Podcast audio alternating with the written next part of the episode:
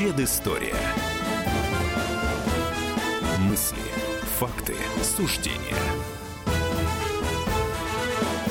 Предысторию вспоминают Иван Панкин и Павел Пряников, историк, журналист, основатель портала Толкователь.ру.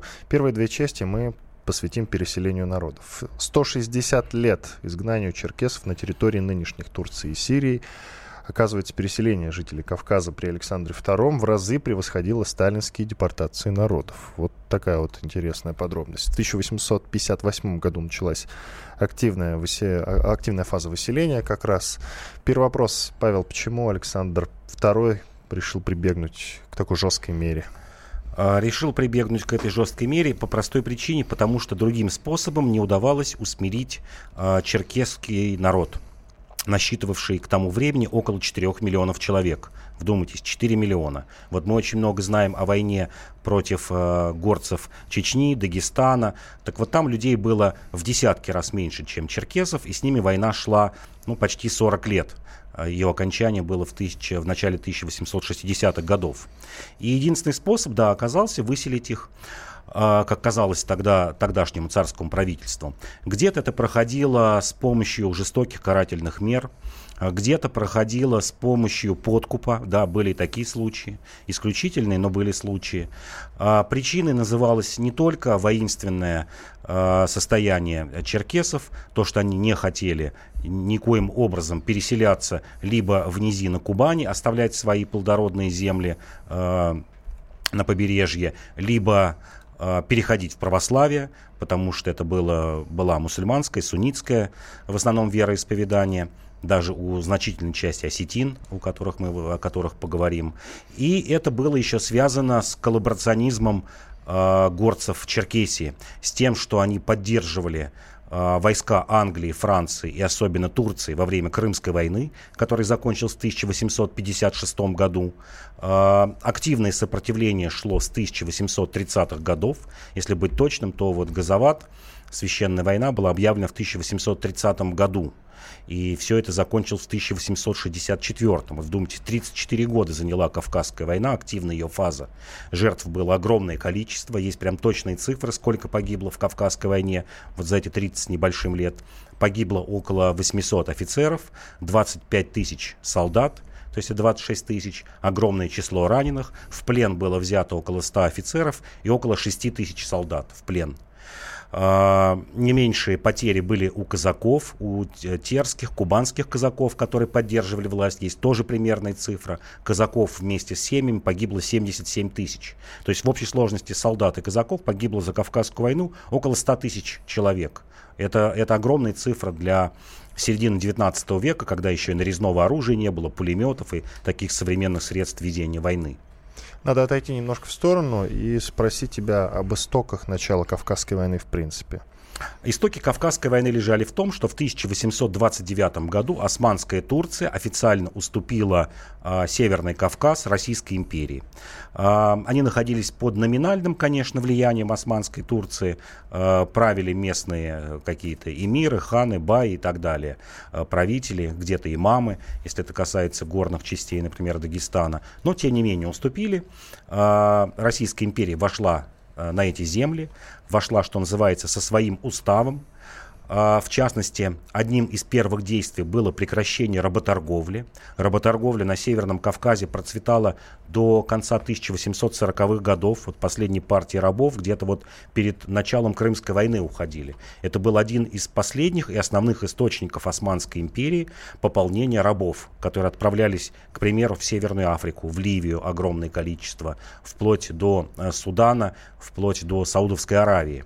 И происходило это, причем не захват рабов, а просто вот местная знать э, или там даже часто главы семей, больших семей, продавали часть своих детей, к примеру, в рабство, потому что считали, что там им даже будет жить, житься лучше, например, в Стамбуле или в, в Алеппо или где-то еще, чем вот на родине. То есть первым, одним из первых действий российской власти, которая пришла на Северный Кавказ, было прекращение работорговли. И это вызвало глубокий экономический кризис, потому что это было, ну, скажем так, основной сферой э, хозяйственной деятельности, которая приносила на, наивысшее, наибольшее число доходов. Доходов это была, куда? Там на Кавказе? Да, на Кавказе, когда знать продавала своих рабов в Османскую империю. Это вызвало подрыв экономики, э, начались набеги э, кавказских племен на станичников, на казаков, которые жили в северной части Кубани. Видя все это, царская власть решила, что нужно избавляться от этих людей либо, либо военным путем, как я говорил, погибло около ста тысяч, либо выселять их в Османскую империю. И договорились, но ну вот основной поток, тысяча восемьсот пятьдесят восьмой год, как раз мы говорим, сто шестьдесят лет исполнилось этой дате, как раз лето тысяча восемьсот пятьдесят восьмого года, когда пошел основной поток черкесов в Османскую империю. Он шел и с начала тысяча восемьсот тридцатых годов, что называется, в индивидуальном порядке, а здесь пошло массовое. Вот чтобы представить себе масштаб этого переселения, вот я скажу только за один год, вот есть точные цифры, тысяча восемьсот шестьдесят первый год было отправлено двести одиннадцать тысяч человек в Османскую империю. А всего за этот период с тысяча восемьсот тридцатого года, и вот последний совсем поток прекратился, прекратился это тысяча восемьсот семьдесят восьмой год, э, депортировано было около четырёх миллионов черкесов.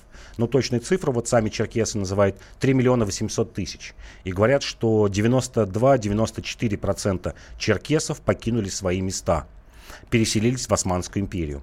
Как я уже говорил, часто переселение проходило добровольно. Вот это вот удивительно. Причем еще, что более удивительно, во главе этого переселения стояли бывшие царские генералы из горцев.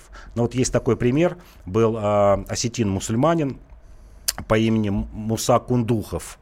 Он был действительно генерал-майором, подавлял, к примеру, венгерское восстание тысяча восемьсот сорок восьмого года, польские восстания.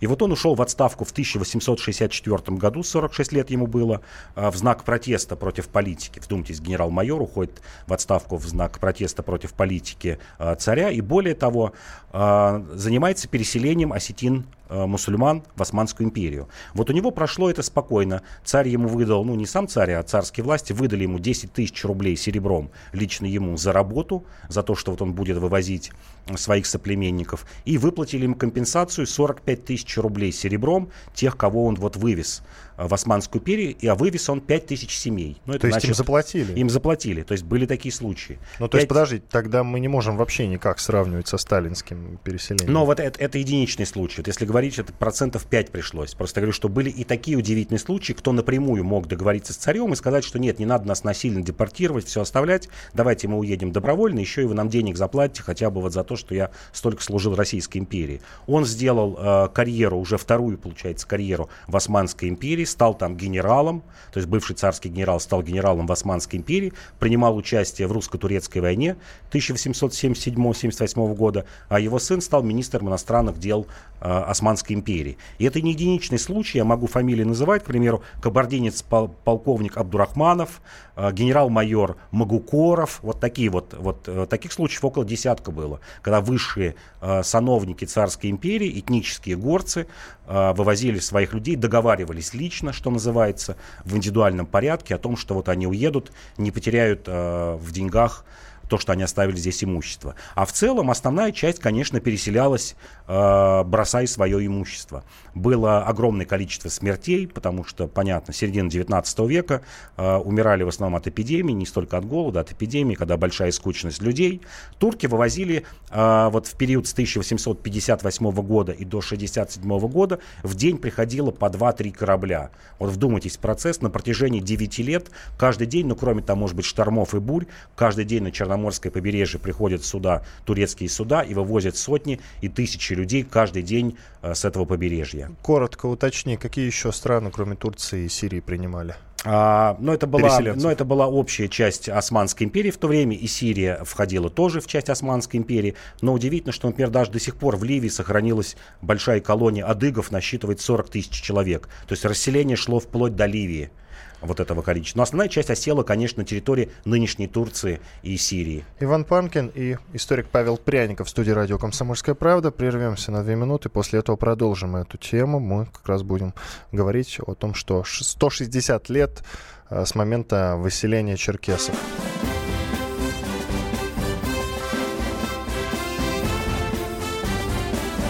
Предыстория. Мысли, факты, суждения. Каждый вторник с десяти утра по московскому времени в программе «Главное вовремя» садово-огородные советы в прямом эфире. Про все, что зеленое, скажем так. Хочу, чтобы радиослушатели задавали свои вопросы. Большой эксперт. Самая удачная находка для всех работников мотыги и лопаты. Тетя Таня Кудряшова. И дети меня зовут мать всего зеленого. Вот такая петрушка на радио «Комсомольская правда». Слушайте и звоните по вторникам с десяти утра по московскому времени.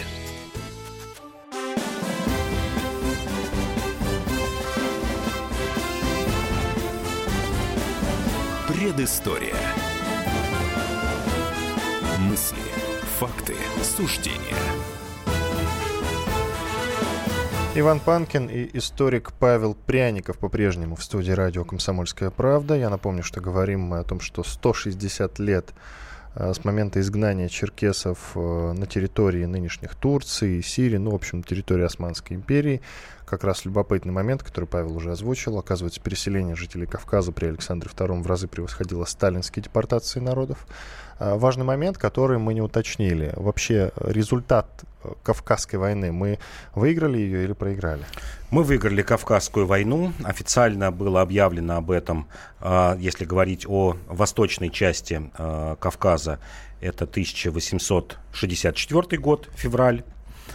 И май тысяча восемьсот шестьдесят четвёртого года — это Черкесия, когда была взята последняя их крепость в районе нынешнего Сочи, там, где сейчас находится Красная Поляна. Крепость называлась Кбаада. И произошло это прямо вот точной дата, двадцать первого мая тысяча восемьсот шестьдесят четвёртого года. Это позволило царю объявить об, об окончательной победе в Кавказской войне. Но до этого было несколько напряженных лет. Вот мы говорим, что турки э, проникали на территорию Кавказа, пытались, черкесы видели э, в... в своих защитниках именно османских турок, но была еще одна неожиданная сила, которая попыталась использовать черкесов в борьбе против Российской империи. Это были англичане.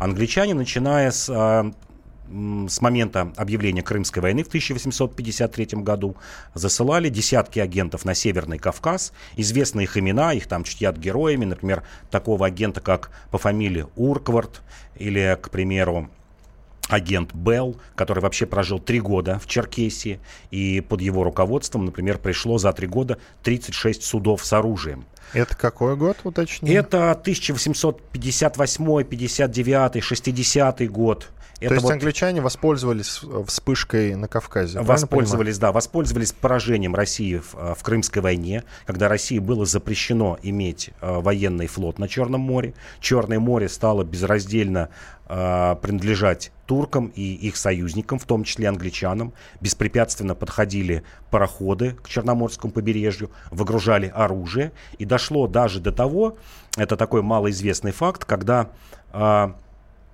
весной в тысяча восемьсот пятьдесят седьмом году был э, высажен десант из двухсот двадцати легионеров, подошел английский корабль э, под названием «Кенгуру», подошел в район современного Туапсе и высадил двести двадцать легионеров, которые были по национальности, внимание, поляками и венграми. Это был, ну, своего времени спецназ. А поляки и венгры, понятно почему, потому что в сорок восьмом году Российская империя разгромила Венгрию, в Польше шли бесконечные восстания, и те и другие считали Россию своим историческим врагом. Командовал ими польский э, полковник по имени Теофил Лапинский. Э, он принял ислам и пошел служить э, в Османскую Турцию, принял имя Тефик-Бей. И вот под главенством этого Тефик-Бея эти двести двадцать легионеров три года находились на Северном Кавказе, э, вели вооруженную борьбу против Российской империи вместе с черкесами. Удалось уничтожить этот отряд только весной тысяча восемьсот шестьдесят седьмого года. Вот в феврале-марте тысяча восемьсот пятьдесят седьмого года они высадились, и до весны тысяча восемьсот шестидесятого года этот отряд из двухсот двадцати венгров и поляков, вооруженный на английские деньги, вот находился на в стране черкесов. И это был не единичный отряд. Отряды меньшей численностью по двадцать, тридцать, сорок человек высаживались постоянно на Черноморском побережье. В тысяча восемьсот шестидесятом году в Лондоне был создан комитет независимой Черкесии в Лондоне. И что интересно, в его состав, кроме черкесов, в руководящий состав вошли еще и поляки. То есть это вот была такая совместная, получается, такой симбиоз англичан, поляков и черкесов в борьбе против Российской империи. И эта борьба происходила, как я уже говорил, активная ее фаза с тысяча восемьсот пятьдесят шестого года по тысяча восемьсот шестьдесят четвёртый год, активная фаза войны. Одновременно шло и выселение черкесов, где-то оно происходило э, вооруженным, э, с вооруженным сопротивлением, где-то относительно мирно, и одновременно шла война в Черкесии против российского правительства. И одновременно еще с этим шла война на Восточном Кавказе. Когда мы говорим о черкесах, шло одновременно еще и выселение чеченцев, ингушей и части дагестанских племен, в частности аварцев и кумыков. Их-то за что? Они сами уезжали, сами уезжали, предпочитали, вот как раз там не было депортации насильственной, в отличие от черкесов, там была депортация в основной своей массе добровольная. Они не мыслили, как можно жить под властью иноверного царя. Вот мы здесь живем по своим законам, нам тут навязывают что-то такое, мы вот уедем в Турцию. Турция активно, кстати говоря, активно привлекала а, все эти кавказские народы. А, их выгода какая была? У турок тех был, стран, которые да, принимали. У турок была выгода такая, что это были воинственные, как они считали, племена воинственной народности, которые могли бы составить основу турецкой армии. Так это произошло. Как я уже говорил, переселилась и часть генералов, и полковников, и вообще офицеров, горцев. Люди, которые, у которых был опыт ведения войн с Российской империей по десять и двадцать лет. К примеру, два сына имама Шамиля, который, ну, одним из таких активных противников был на территории нынешнего Дагестана, одним из активных противников Российской империи. Вот два его сына переселились э, в Османскую империю, и оба стали генералами. Вот сделали такую карьеру. Оба участвовали в войне, в русско-турецкой войне тысяча восемьсот семьдесят седьмого — семьдесят восьмого годов.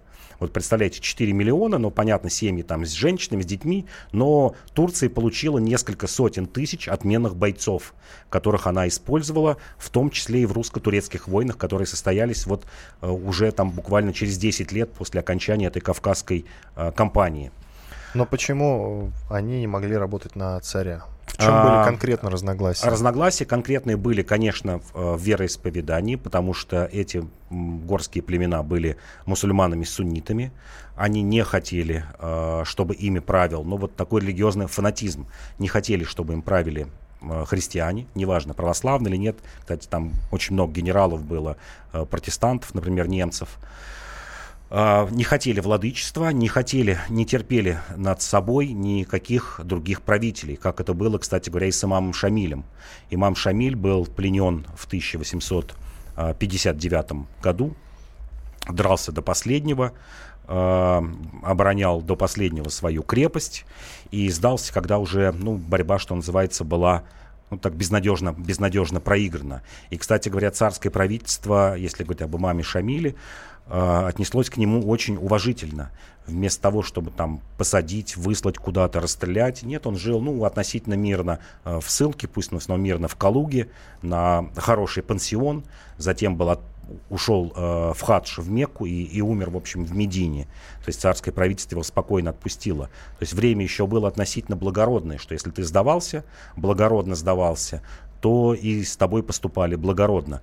Но вот черкес, еще раз скажу, это собирательный образ племен, чтобы было понятней. Кроме черкесов это были и адыги, и, например, шапсуги. Вот если говорить о том, какие, какие племена мы потеряли черкесские, например, с тех же шапсугов было выселено триста тысяч. Вот кто сейчас скажет, что это было такое огромное черкесское племя? Осталось одна тысяча. Одна тысяча этих человек после выселения. И, в общем, мы потеряли огромное количество каких-то самобытных, возможно, племен. Вот сами черкесы рассматривают, понятно, для них это день трагедии. Кстати говоря, парламенты э, Карачаево-Черкесии, Адыгеи и других северокавказских республик еще в девяностых годах приняли ну, такие акты о упоминовении, об упоминании о том, что это был акт геноцида. В общем, они помнят эту дату. И, что интересно, многие из них рассматривают под другим ключом вот результат, что могло бы быть. Вот если бы четыре миллиона черкесов не были выселены с Северного Кавказа, они говорят, что с учетом их высокой рождаемости сегодня на Северном Кавказе жило бы миллионов тридцать. Вот Северный Кавказ представлял бы из себя миллионов тридцать населения. Вот если бы э, эти люди не эмигрировали, они говорят, это была бы и Россия, и другой, другой страной. Давай сравним циферки тогда. Переселение народов э, при Александре втором и переселение народов э, при Сталине. Э, при Александре втором, э, конечно, переселено было гораздо больше людей. Э, как я уже говорил, почти четыре миллиона. Сами черкесы говорят три миллиона восемьсот тысяч. Турки говорят за все время примерно три с половиной миллиона. Разницу черкесы и турки объясняют тем, что триста тысяч погибло во время транспортировки. Это было в несколько раз больше, чем при Сталине, и в несколько раз больше погибших. Вот и... даже если взять официальную цифру триста тысяч погибших только при перевозке, десять процентов населения, это огромная цифра, триста тысяч. И еще итоги Кавказской войны, быстро, пожалуйста, если можно, уточни, и итоги вот этого шпионажа англичан и других стран. Итоги Кавказской войны. Кавказ был полностью завоеван, Россия обезопасила свой тыл, тыл обезопасила вот эту пороховую бочку, которую хотели использовать англичане, кстати, как я уже говорил, и польские, и венгерские, даже австро-венгерские официальные власти принимали участие в этой борьбе. Она сделала свой тыл безопасным, обезопасила себя на почти на сто лет и даже больше от Кавказских войн. Спасибо. Иван Панкин, историк, журналист, основатель портала толкователь точка ру, Павел Пряников в студии радио «Комсомольская правда». Прервемся на четыре минуты. Будем говорить о том, что сто лет назад отменили частную собственность на недвижимость.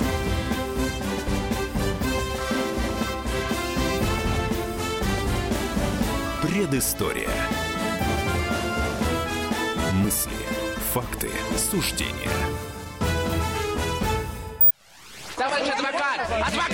Спокойно, спокойно. Народного адвоката Леонида Альшанского хватит на всех.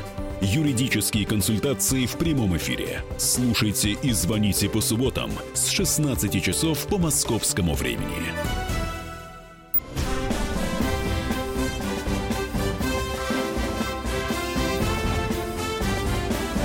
Предыстория. Мысли, факты, суждения. Иван Панкин, а также историк, журналист, основатель портала толкователь точка ру Павел Пряников в студии радио «Комсомольская правда». Мы обязательно будем говорить на тему э, столетия с момента отмены частной собственности на недвижимость в городах. То есть это такая тема, знаете, которая ассоциирует э, с тем, что ору... э, квартира была орудием репрессии. Жилфонд тогда, сто лет назад, оказался в ведении эн ка вэ дэ, ну и вы сами понимаете, что из этого следовало. Так вот, на эту тему мы обязательно поговорим буквально через десять минут в следующей, четвертой части нашей программы. А сейчас будем говорить про Петра Врангеля. сто сорок лет с момента рождения последнего командующего Белой армией. Так вот, почему ему не удалось отстоять Крым от Красной армии? Вначале предлагаю послушать небольшой справочный материал. Справка. Генерала Петра Врангеля называли «черный барон». Бароном он был настоящим, а черным – потому что носил черную казачью черкеску. Он повоевал с японцами, но главные свои подвиги совершил во время Первой мировой. Начал он войну командиром эскадрона. Одним из первых русских офицеров Врангель был награжден орденом Святого Георгия четвертой степени. Так отметили его конную атаку под Каушеном, в ходе которой была захвачена неприятельская батарея. Вскоре он получил чин полковника и был награжден георгиевским оружием. Вместе со своей бригадой Врангель отличился тем, что захватил переправу через реку Давину, а также доставил очень ценные сведения о противнике. После подхода основных сил Врангель со своими людьми переправился через реку и двинулся вразрез между двумя неприятельскими группами. Мало того, его бригада атаковала и опрокинула две роты немцев. Во время преследования врага были захвачены пленные и боевые трофеи. Командуя полком, барон Врангель сражался против австрийцев Галиции, участвовал в знаменитом Луцком прорыве в оборонительных позиционных боях. Во главу угла он ставил боевую доблесть, воинскую дисциплину, честь и ум командира. Информация для справочного материала, Павел, взята из открытых источников. В интернете, сам знаешь, бывает, что пишут неправду или случаются неточности. Все ли правильно здесь, в этой справке? Да, все правильно. Другое дело, что я бы вот акценты немножечко по-другому расставил. А вот тот факт, когда проговорили, что он был командиром эскадрона в две тысячи четырнадцатом году, вот если э, здесь надо просто понять, сколько ему было лет. тридцать шесть лет. Вот родился Врангель в тысяча семьсот семьдесят восьмом году. То есть это очень поздняя, поздняя карьера для офицера. В тридцать шесть лет люди были, ну особенно э, в Первой мировой войне, перед началом Первой мировой войны, ну как минимум там майорами, а то часто и полковниками. И вообще нужно говорить о том, что э, выбор военной карьеры был для него случайным. Э, его действительно баронский род, э, ведущий свой, э, свою родословную от э, датчан. Действительно, когда-то там было престижно быть военным, но уже его отец был бизнесменом, крупным бизнесменом, занимался нефтью, золотом, банками. Брат его был искусствоведом, Николай Николаевич, занимался искусством, работал в Эрмитаже, мать тоже музейный работник. То есть вся семья уже была далека от, от военных каких-то историй. И сам Врангель закончил реальное училище, закончил Санкт-Петербургский горный институт на инженера по настоянию отца, потому что отец хотел, чтобы и сын его занимался золотом. И вот что-то внезапно, когда началась Японская война, тысяча девятьсот четвёртый год, он ушел вольно определяющимся, ему было уже на тот момент двадцать шесть лет, двадцать седьмой год, не имел отношения никакого как кадровый офицер. И вот тогда началась военная карьера. И затем в Первой мировой войне, конечно, он уже наверстал. Начальник эскадрона, затем полковник. В январе тысяча девятьсот семнадцатого года, наконец, генерал-майор. Вот буквально за месяц до февральской революции. Почему я об этом говорю? Потому что это, конечно, важный факт, почему Врангель проиграл и почему проиграли белые. У белых, вот на примере Врангеля это очень хорошо видно, было очень мало генералов со стратегическим мышлением, это раз, а второе с опытом э, работы в Генштабе. Красные в этом смысле, конечно, переиграли белых. Как раз костяк Красной Армии, те э, царские военспецы, которые пошли служить красным, были полной противоположностью белым генералам. Белые генералы — это вояки, это люди, ну что называется, вот нюха, нюхавшие порох, участвовавшие в битвах, э, знавшие армию изнутри. А красные полководцы, это там Брусилов, Каменев, однофамилец партийного деятеля Каменева, и, и другие люди, это такие генштабисты, это люди, разрабатывавшие операции, у которых было стратегическое мышление. И вот тот же э, Врангель, он остался на уровне командующего дивизий. Вот его верх в царской армии — командующий дивизий, причем... Э, Это была еще такая сборная солянка, так называемая уссурийская дивизия. Какое-то время там корпусом покомандовал. Но в целом это вот его максимальный уровень командовать ну, десятью-двадцатью максимум тысячами человек. Не корпусами, не армиями. И практически вся Белая армия состояла из боевых, храбрых офицеров, но чей горизонт планирования, или, скажем так, вот чья максимальная планка была командующей дивизией. Даже не фронтом и тем более не каким-то вот, что называется, уже протогосударственным государственным объединением, например, каким была добровольческая армия, Кубань и вот то ядро Белой армии, которое находилось там. Была та же беда у Деникина, та же беда у Краснова и та же беда у Врангеля. То есть храбрость не спасала их от того, что у них не было стратегического мышления, опыта планирования операций. Вот сегодня историки, понятно, уже, конечно, там сто лет прошло, можно уже, сидя спокойно на диване, об этом рассуждать, но тем не менее, даже тогда было видно. Вот двадцатый год, контратака Врангеля, это, пожалуй, последняя битва, в которой белые побеждают. Лето-весна двадцатого года. Их контратака. Они выходят из Крыма, красные их зажали в Крыму. Врангель проводит неожиданную контратаку, разбивает красных и идет в сторону Днепра поначалу. Даже форсировали Днепр. И вдруг поворачивает и начинает уходить на восток. Врангель меняет решение, он решает идти на Дон, на Кубань, для того, чтобы соединиться с казаками, которые были уже под красными. Хотя стратегическое мышление подсказало бы ему, что нужно идти на соединение с Пилсудским. Ведь в это время Польша воюет с Россией. с Красной Россией, с Советской Россией. Россия терпит поражение. Поляки входят в Киев. Вот мы все знаем прекрасно. Поражение армии Тухачевского терпит. Красная Армия бежит. Врангелю надо было идти на соединение с поляками. Но вот узкое мышление Врангеля, который до последних своих дней, вплоть до эвакуации из Крыма, толдычил одно и то же про единую и неделимую Россию, которая ни в коем случае не должна давать независимость Польше. Вот что это? Вот какой стратегический ум должен быть у полководца, чтобы двадцатый год, когда уже почти все проиграно, у тебя остается последний шанс. Для того, чтобы Пилсудский принял тебя, начал вести какие-то переговоры с тобой, ты должен пронести просто простую фразу, даже потом ее отменить, как это сделал Ленин. Часто делал Ленин. Да, это может быть обман. Но часто он делал, например, говорил о самоопределении народов, давал вроде бы независимость, потом эту независимость забирал, как у той же Грузии, у Украины. Вот если бы Колчак Пилсудскому сказал: да, я согласен на независимую Польшу, да, я согласен на то, что вы часть даже Украины возьмете, например, там Волынь, ну, Галицию, которую Польша так и так взяла, например, еще Волынь, да, и мы пойдем вместе, например, на Москву. Но вот Врангель этого не сделал. Это как раз отсутствие стратегического мышления. Ну а в целом, как полководец, как ты его оцениваешь? Как полководец, как такие локальные битвы, это был действительно хороший полководец. Локальные битвы.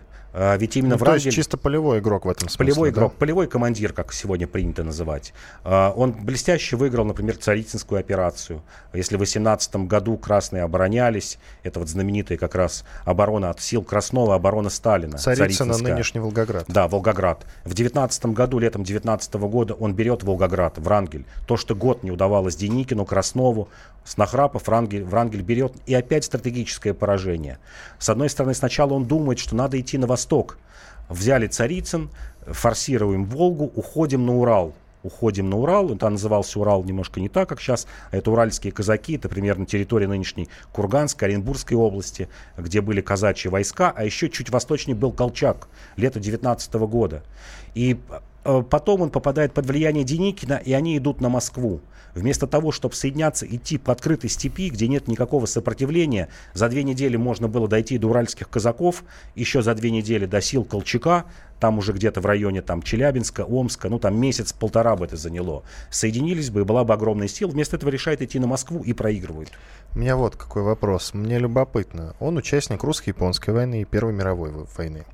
Uh, собственно, и русскую, и русско-японскую войну мы проиграли, и с Первой мировой мы uh, вышли, но можно считать, что мы тоже проиграли. Uh, почему же он остался верен Николаю второму? Ну, uh, потому что это был до мозга корней, конечно, монархист, воспитывавшийся вот в такой прибалтийской, ну, я бы сказал, наверное, не немецкой, датской, но в целом такой немецкий дух. Вот uh, uh, они все понимали, что верность... Это такой рыцарский, может быть, в чем-то поступок, что верность монарху, она должна быть до последнего. Врангель оказался этому привержен тоже до конца своих дней. Умер, кстати, молодым, в пятьдесят лет, в Брюсселе. В да, вот как он там оказался, любопытно. А оказался так, да, эмигрировал сначала в, в Турцию, в Стамбул, затем в Югославию, создал Российский общевоинский союз, РОВС, который был основной белой эмигрантской силой, которая боролась с красными. Но, тем не менее, просто устал в какой-то момент, понял, что... Вот, ему показалось, что дело безнадежное. И уехал сначала во Францию, затем в Бельгию. И работал инженером. Вот, получается, простым, простым инженером. инженером. Ну, на хорошей охладел фирме. Охладел монархии или охладел. Нет? В какой-то, нет, остался верен монархии, но охладел э, к, к активной борьбе против э, красных и советской России. К политике вообще. Я понял. Иван Панкин и Павел Пряников. Сейчас в, заверш... в завершении третьей части мы послушаем замечательную песню, которая называется «Красная армия всех сильнее». Песня появи... явилась откликом на события, которые происходили летом тысяча девятьсот двадцатого года. Продолжим через несколько минут.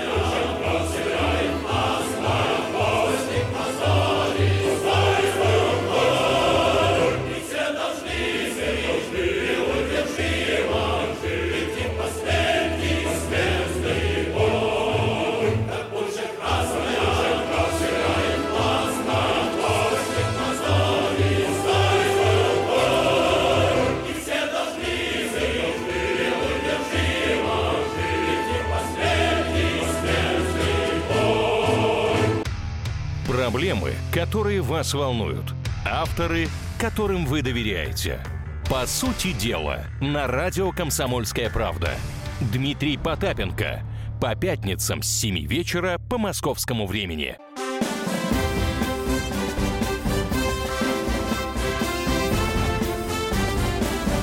Предыстория. Мысли, факты, суждения.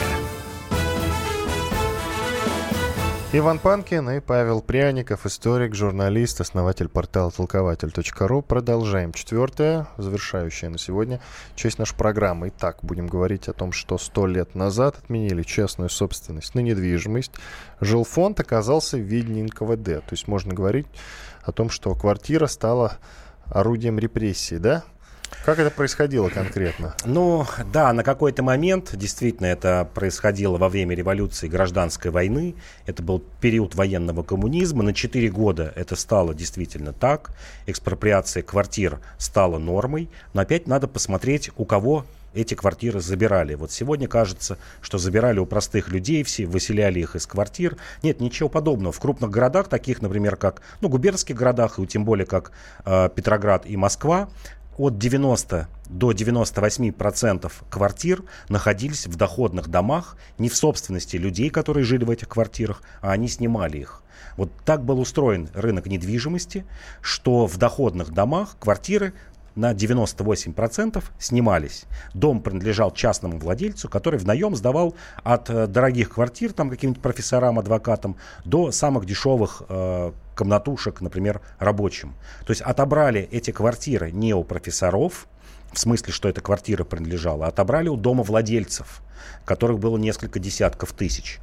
Частные дома, которыми были заполнены все города, и в том числе и, и, и Москва была заполнена ими процентов на восемьдесят, если говорить о жилищном фонде, эти дома не отнимались. Более того, частные дома, они там меняли свою юридическую принадлежность от частной собственности до личной собственности, начиная с послевоенного времени, тем не менее оставались в собственности граждан. Да, конечно, отнимали имения, отнимали огромные дома. Часто оставляли в этих огромных домах там две-три комнаты бывшему владельцу, к примеру, какому-нибудь фабриканту. В остальные э, комнаты заселяли тех же рабочих. И здесь надо понимать, как жили рабочие в том же городе. Мы сейчас не будем говорить о деревне, а рабочие в городе. Вот то, что сегодня показывают нам иногда в фильмах, говорят вот о хрусте французской булки, о том, как хорошо жилось. Вот в таких квартирах, в доходных домах жило не больше пяти процентов, например, москвичей.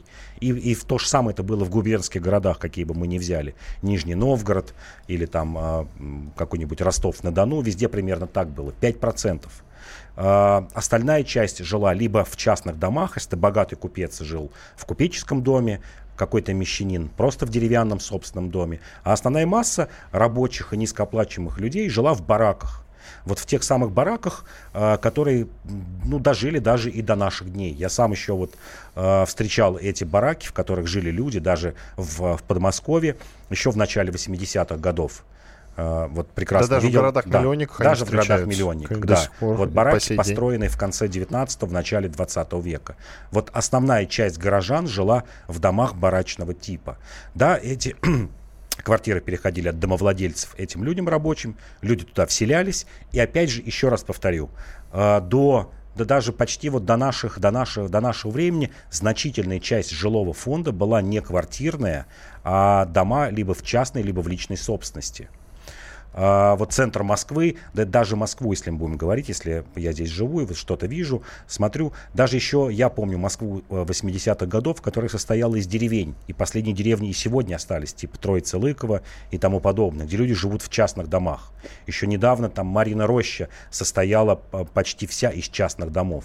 Вот эти дома так и оставались у домовладельцев. Более того, например, в Гражданском кодексе двадцать второго года, на, пусть не на длительный срок, но все равно появилось понятие частной собственности. Вот она так была записана, что частная собственность, когда был НЭП, в сорок восьмом году появляется, оно и до этого существовало, но просто уже оговаривается с какими-то юридическими уже подробностями, что такое личная собственность, сколько можно было иметь в собственности квадратных метров в этом жилом доме. Вот скажу вам точную цифру.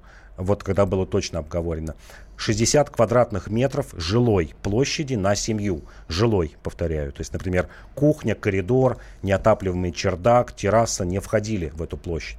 То есть дом в сто квадратных метров ты вполне мог иметь в личной собственности. Да, это не называлось частной собственностью, но это личная собственность. Тебя никто не мог отнять ее просто так, твой дом, не заплатив тебе компенсацию. Это, кстати говоря, было тоже все прописано в гражданских кодексах. Гражданский кодекс шестьдесят четвёртого года еще более конкретизировал. То есть были случаи, когда, например, надо строить новую дорогу, твой частный дом в городе, повторяю, не деревня, а в городе, надо сносить. Вот какая компенсация была, кстати, сравните с нынешним временем.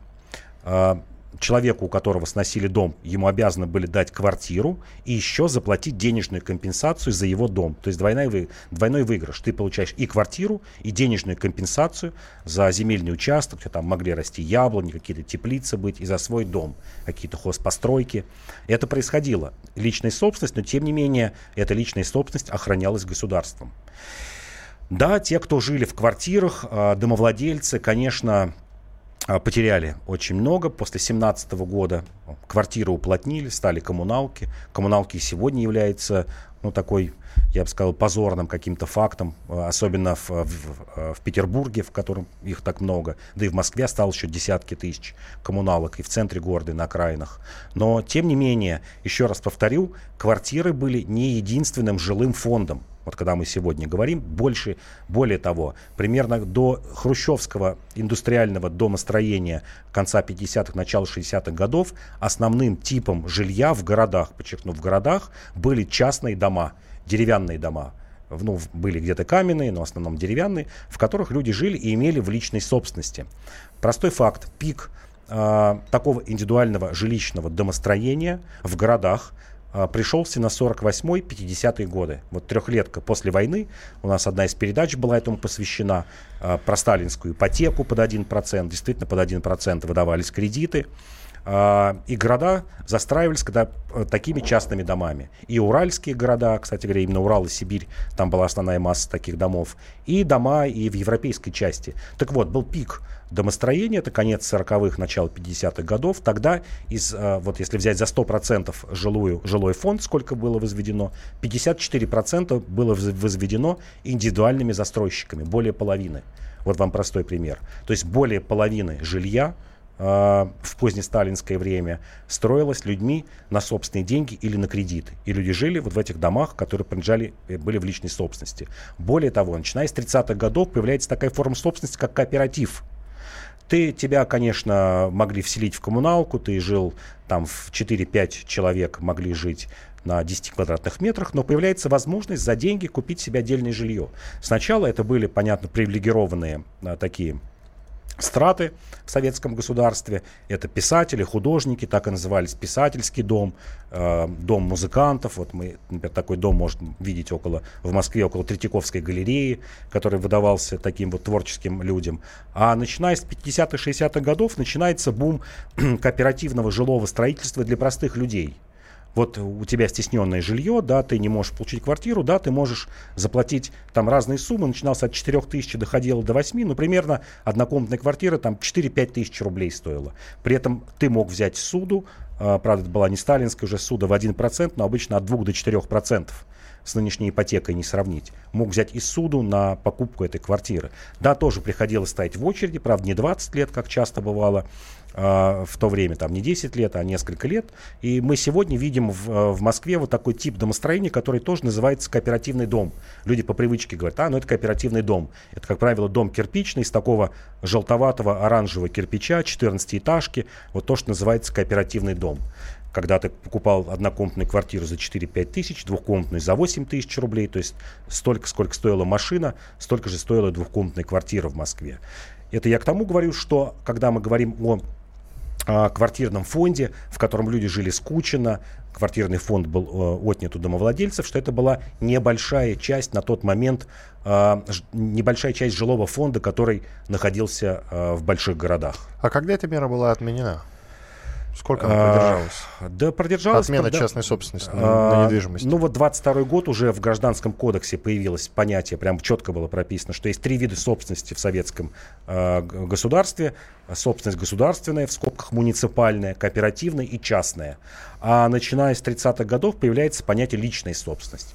Потому что частная собственность, ну, считалось, что это такая эксплуатация, что ты можешь ее сдавать. Кстати говоря, и в советское время не запрещено Гражданским кодексом было сдавать свою площадь, что тоже важный факт. Это, это было легально. Единственное, государство устанавливало предельные ставки для а, владельцев жилья, по которым ты мог сдать а, эту площадь. Как правило, ну, понятно, был серый рынок, люди там сверху что-то на, добавляли. Ну, например, комната на окраинах Москвы, вот по таким расценкам, которые Советом Министров устанавливались, точные расценки, стоило около двадцать рублей. Ну, это составляло в те времена процентов, наверное, пятнадцать от средней зарплаты. Ну что ж, спасибо тебе большое. Иван Панкин, а также историк, журналист, основатель портала толкователь точка ру Павел Пряников были в студии радио «Комсомольская правда». Спасибо вам большое, что были с нами. Я напомню, что полный архив наших программ вы можете найти на сайте ка пэ точка эф эм точка ру. Вот уже, вот уже скоро, как будет около четырех лет, как мы с Павлом ведем программу «Предыстория», и там огромный интереснейший архив, так что изучайте. До свидания. Предыстория. Мысли, факты, суждения.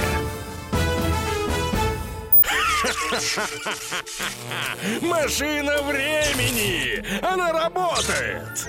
Док, а ты уверен? Да! Посмотри сам! Но, док, это же просто радиоприемник. А чего ты ждал? Давай, включай дежавю! Вперед! В прошлое! Ностальгический удар от Михаила Антонова. Воспоминания о том, что мы бережно храним в памяти. Программа «Дежавю» по будням с одиннадцати вечера в прямом эфире радио «Комсомольская правда».